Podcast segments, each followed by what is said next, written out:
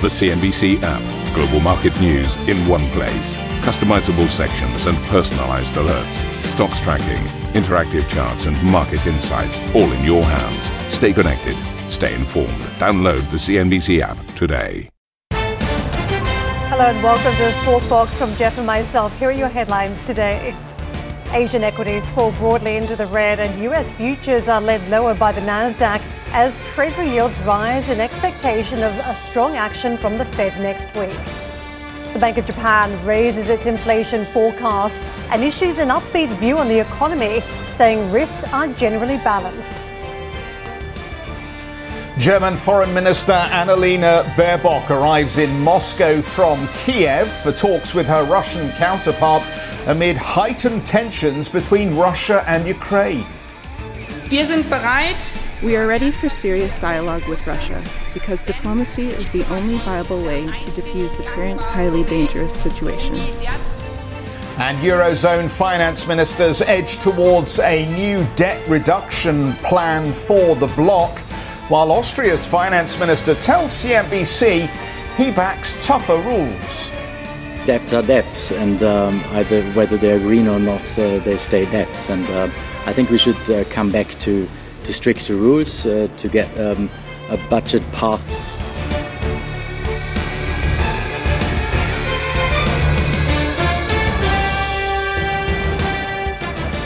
So let's open up the program this morning talking a little bit about the Bank of Japan and their inflation expectations. And if it wasn't Japan, you'd look at the amount that they've nudged these expectations higher and you'd think it wasn't a big deal. But when you're talking about an economy that's spent well over 20 decades trying to grapple with deflation rather than inflation, then it is notable that in this latest meeting, the Bank of Japan says it plans to maintain ultra-loose monetary policy even as inflation expectations tick higher. So in its quarterly outlook, the bank has kept its short-term interest rate unchanged at negative 0.1% and pledged to guide long-term rates to around the 0% mark. However, it has raised the inflation forecast to 1.1% for the year, up from 0.9%. Although, you know, of course, global central banks have this 2% target, and 1.1% even at the higher end of expectations here in Japan is still well below that 2% target. The bank has said inflation is being driven by external factors like the supply chain problems rather than the post-pandemic recovery. And it is, Karen, also perhaps worth pointing out they also nudged up their GDP forecast from 2.9% to 3.8%. So that is a more sizable move. But it is notable, I think, given the deflation issue, that Japan is now able to say that inflation expectations for them could be running a little hotter. Jeff, the slightly more upbeat view on the economy from the Bank of Japan not doing much to move the markets forward. We have seen some declines over the course of 2022 for the Nikkei, and that continued in session today despite the change in guidance around the inflation outlook and growth. You can see we are pulling back by almost 0.33% on Japanese stocks across the rest of the market. A patch of green we are seeing on the boards. That's really just contained around Shanghai, but Hong Kong and also Australia on the boards tracking a little bit weaker in session, but we do have that lack of leadership from the United States. The markets are out of action for the Martin Luther King Jr. Day yesterday. Treasuries, though, reopening in the overnight trade. You can see this is how they are now perched, 1.84, so we've marched higher on that yield, and some of the sentiment seems to have heightened now around whether we could in fact have a much swifter move in interest rates. There's been some chatter about whether the Fed needs to maintain credibility, wrestle back with a 50 basis point move. This is not something that the Fed members or policymakers are leaning into at this stage, but the market chatter just accelerating this yield. And don't forget, we are on the cusp of a meeting next week from the Fed. Given all of these concerns around the pace and the timing of rate hikes, you can see it is starting to again move the bond market. Yields 1.04% on that 2 years. So we've also lifted on that level as well. This has been a supportive backdrop for the dollar, and you can see morning session how it plays out across the boards as greenback has it for a lot of these majors against sterling and euro, which are on the back foot, and also against the Japanese yen. You're seeing dollar starting to climb up 0.2%, a little bit of weakness versus the Chinese currency. To the major commodity plays, enter WTI and Brent. We are bouncing 1.6%. Also 1.2%+ on Brent. Concerns around geopolitics and supply at this point. So the market, you can see, just marching up again on these trades. The opening calls, this is how we're setting up in Europe. We are seeking a bit of a downbeat session at the start. It was a strong day yesterday despite that lack of import from the US trade. And the FTSE in particular, 0.9 higher, starting point above 7,600 points today. We had a decent trade on the French market. It was up just over 0.8 in the Monday session. So you can see we look like we'll flip a little bit weaker. The trades from the United States not helping, in particular that move high we saw in yields, also giving us the sense that technology may have a challenging day later on when Wall Street resumes trade. So we're watching on US futures at this early hour. A little bit of weakness on that NASDAQ trade. You can see it is indicated lower at this stage. In lockstep, what we were seeing on those Treasury trades, 172 down on the NASDAQ across the board as well. It does indicate a little bit of wobble for some of these major markets. Don't forget Friday, the Dow also down its second negative session in a row. So the early indications are that this could be a third negative session in a row. Well, let's push on. US equities mark the return to trading today with some key banks set to report before the open. Goldman Sachs and BNY Mellon will post full-year results today, with Bank of America and Morgan Stanley capping off the US bank earnings tomorrow.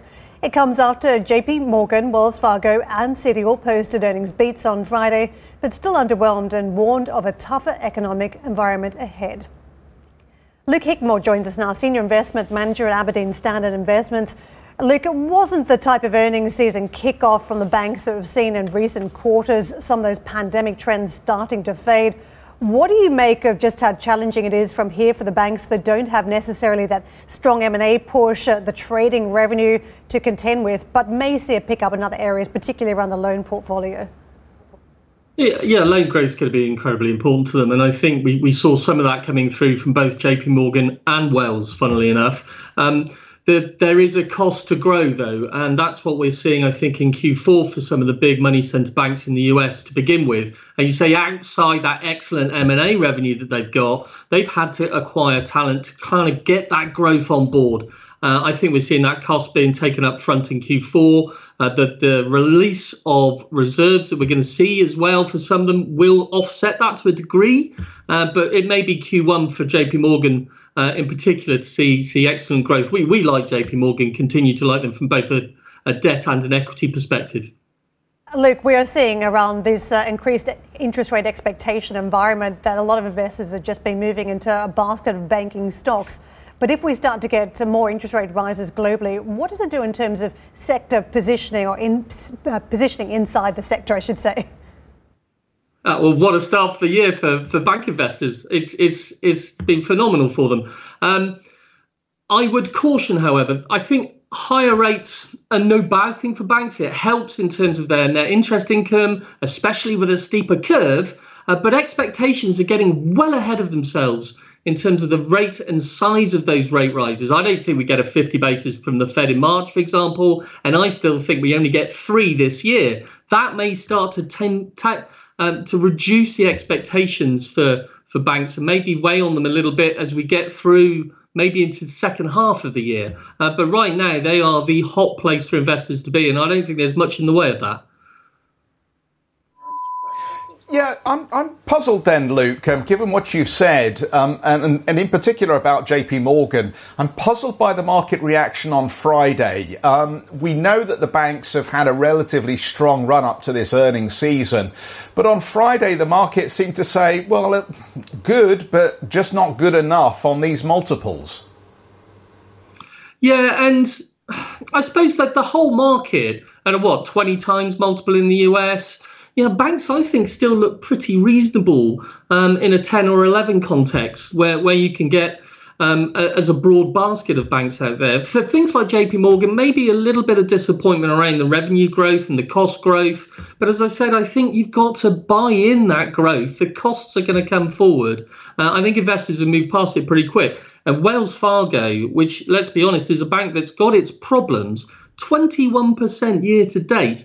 That's a pretty big positive indicator from investors. Yeah, no, absolutely. I thought Wells Fargo topping expectations was quite the highlight, given what we've seen from this bank over recent months. But yesterday was also interesting, given that the US markets were closed. We had a day when the European markets and the FTSE managed to put in quite a strong session. And it does seem as though there is money now starting to move from North America to European markets looking for a valuation opportunity. What then does that mean for European banks, which have started to rise, but clearly are nowhere near the highs we're seeing in the US? Again, the problem with European banks is a stagnant economy, and it's going to be a long time before Europe sees the kind of growth rates. I mean, we may top 3.9%, I guess, in Europe this year. But this is a recovery trade rather than its underlying structural growth. There's still a lot of problems there. But as you say, they kind of look cheap. 0.7 price to book is very good value versus 1.5 in the US. M&A activity, as you mentioned, is picking up within the banks as well. But I would perhaps look maybe at the UK experience. I'd be more consumer focused for this rate rising period. You want to grab hold of those improving NIIs, those improving interest rate situations for the banks themselves and loan growth. And I think the UK plays very, very well into that. NatWest, Barclays, Lloyds, even HSBC, who are continuing with a massive buyback program. I think they're probably better value than an awful lot of European banks, where I would just stick with the major country leaders like BNP, for example. Yeah, that's interesting. So you pretty much named all of the UK banks, the major banks on the London market. You've mentioned BNP, you've mentioned JP Morgan. Who else do you like? Well, I suppose we have liked a lot of the peripheral banks up till now. So the BBVAs of this world, Santander as well, and some of Intesa's and Unicredito over in Italy. The Italian ones we've backed off from a credit perspective, which is what I invested in recent weeks with political uncertainty coming up around the president. And some of the more riskier peripheral areas like Turkey have been a really difficult place to invest over the last year. But I think if you stick to those majors, as I say, BNP in France, I like Deutsche Bank in Germany, I like Commerzbank in Germany. Those improving situations too, I think, will really reward investors over the next few years. Luke, one of the biggest stories in the banks this week has been the reputational risk around Credit Suisse yet again and the departure of the chairman. How do you put that into context? Because we've been dealing with bank culture since the global financial crisis, and there's been a series of missteps from various banks over the years. How does this one, Credit Suisse, the latest scandal of the bank, fit into that context? Well, I think for a start, it shows you as soon as any whiff of a scandal, whoever involved goes.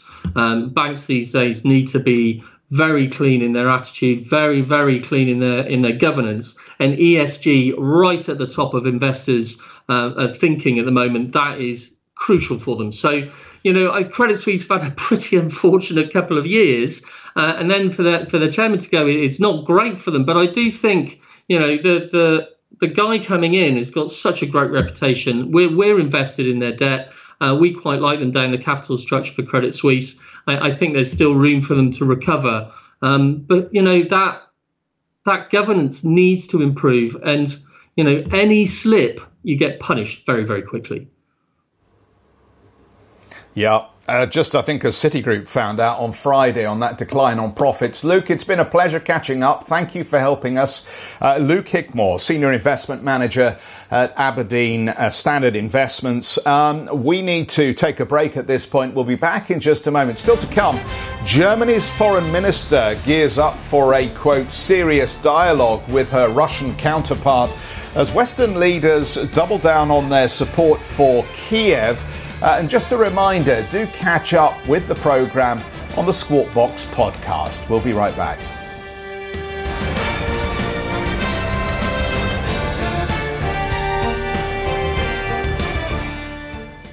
ambition to me is about doing better. I think ambition creates a pathway. The best advice I can give someone starting off a career is don't have a career, have lots of careers, try loads of different things. Talk to people and put your ambition out there. I don't feel that I've hit peak ambition because it's a learning journey. CNBC is where ambition meets opportunity. What does living ambitiously mean to you? Hear it from our CNBC anchors, reporters and global business leaders on CNBC.com.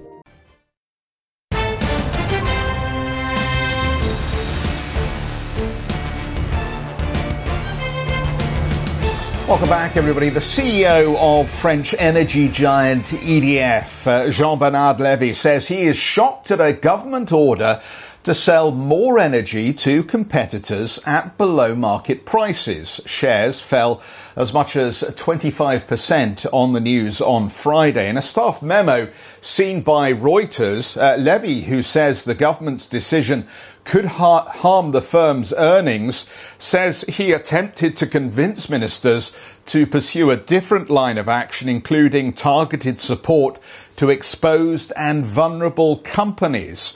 Meanwhile, in the UK, there are reports that the government may pay energy providers in order to protect consumers from rising energy prices. The FT has a story saying energy suppliers have proposed that the government issues direct payments to them when wholesale prices balloon, so they don't have to hike prices for consumers. The government has reportedly said the plan looks plausible and logical, but holds risks. One assumes on that basis, and I'm editorializing here, that when the price drops, those very same companies will be paying money back to the government. Yeah, don't think so, do you? But anyway, let's keep an eye on that story because I think that crosses a certain number of boundaries. Germany's Foreign Minister Annalena Baerbock says Russia will pay a high price for any attack on Ukraine. During a visit to Kyiv, Baerbock affirmed Europe's commitment to Ukraine's territorial integrity and sovereignty and said she is ready for a serious dialogue with Moscow. She will meet with her counterparts, Sergei Lavrov, in the Russian capital today. Annetta joins us now and can tell us a little bit more about what's expected here. And Annetta, even as the UK seems to be committing hardware and specialist troops to Ukraine, at this point we don't hear a similar commitment from Germany. Could that change after the meeting today, do you think? Well, probably not, because it's a highly contentious issue to deliver hard goods on the ground to Ukraine. It probably also would mean a further escalation of the crisis. Ukraine obviously was asking for weapons from Germany, which was declined by Annalena Baerbock, who visited Ukraine just yesterday. So what she's saying, she's insisting on a diplomatic way to solve the crisis, and she wants to revive the so-called Normandy format, which is a trialogue, more or less, between Russia, Germany and France to solve the Ukraine crisis. But she's also saying that in case there is an escalation, Nord Stream 2 is obviously part of the game. And here in Germany, at least the Green Party is calling very loudly for a closure and never opening of Nord Stream 2 in case there would be an invasion from Russia in the Ukraine. Just take a listen of what Annalena Baerbock had to say on the issue yesterday. We also have geostrategic implications with regard to this project, Nord Stream 2. Otherwise, we wouldn't be talking about it here all the time. And that is why we, as the German federal government, stand by the joint declaration with the USA. And should there be further escalations on the Russian side, we will take appropriate measures together with our partners accordingly. So what we can expect from today's talk is probably a very hard line from Annalena Baerbock when it comes to finding a compromise, because clearly she does not give a lot, or at least what we know so far, to the Russians. As of now, she's saying that in case there is a further escalation, there will be serious threats and also sanctions coming in.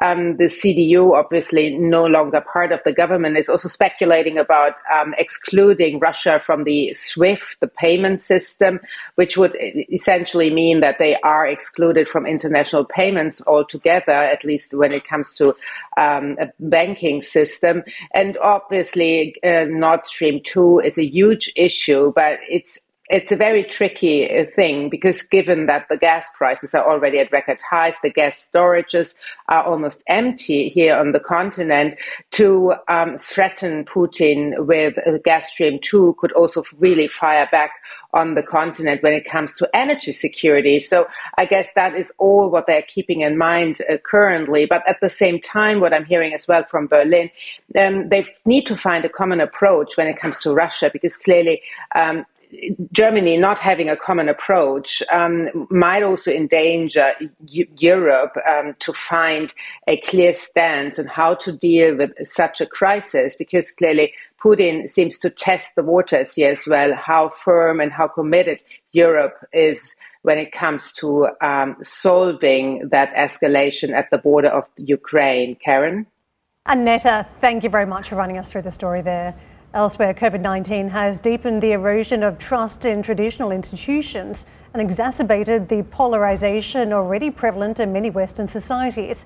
That's according to BlackRock CEO Larry Fink, who used his investor letter this year to laud the power of capitalism and to announce the launch of a Centre for Stakeholder Capitalism. Fink effectively responding that stakeholder capitalism is not politics, it's not a social or ideological agenda, it is not woke. So talking about this just being about profits, effectively, about pure capitalism. Meanwhile, governments and the media have fueled a vicious cycle of distrust, leading to greater expectations on businesses to lead. That is according to Edelman's 2022 Trust Barometer. It says 67% of people believe they are lied to by journalists, and 2/3 think the same of their government leaders. Our colleague Juliana discussed the report with CEO Richard Edelman. So I think that it's actually tied to the pandemic. The reality is that as of May 2020, our mid-year Edelman Trust Barometer showed that government was the most trusted at 65 points. And it was the only institution large enough to deal with a crisis equivalent to World War II. And here we are now 18 months later, and for business to emerge as the most trusted, it's because of competence. Business is 53 points more trusted on competence than government. And so government has to do better in dealing with the pandemic. That's straightforward. You know, what was interesting in the report was looking at the difference in trust rankings, trust scores across different countries. There's a fascinating gap in trust between China and the U.S., with China strongly outperforming the U.S. when it comes to domestic trust. What does that say about the future of our democracies? Well, I think that the Trust Barometer this year shows clearly the decline of democracies. And there's not a single one that has more than 50% of the population believing that they'll be better off in 5 years. And also not a single one that is trusted by its population. Contrast that to single-party states, whether monarchies or China. And you see that the world falls into two parts, autocracies and democracies are deeply underperforming. And what's fascinating is, in fact, in developing democracies, how much more trusted business is than government. 40 points in Mexico and South Africa. That gap in trust between business and government is pretty striking in terms of the responsibility that businesses have. How do you think about the role of business moving forward, given how much trust is in them right now relative to other institutions? Well, we actually thought that this year might show that, we had reached a limit to what business is expected to do, just the opposite. By 5 to 1, people want more business involvement, whether it's in sustainability, race and diversity, upskilling, or wage levels. And all of those are within the remit of business to do. And what's exciting is also that there's a sense that, in fact, CEOs are supposed to be public faces on these issues, and that they need to speak up on behalf of their consumers, on behalf of the employees, and also that shareholders really care about companies standing up on issues.